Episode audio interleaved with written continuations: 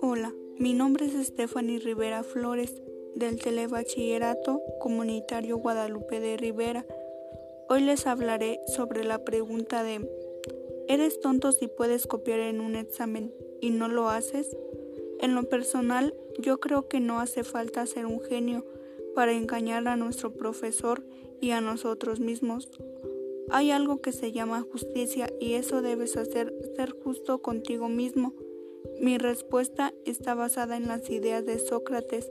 Creo que la mejor manera de actuar es hacer las cosas con honestidad. Para concluir, recomiendo a un alumno de telebachillerato a que se esfuerce por sí solo Muchas gracias por su atención. Les invito a seguirme en mi podcast y hasta pronto.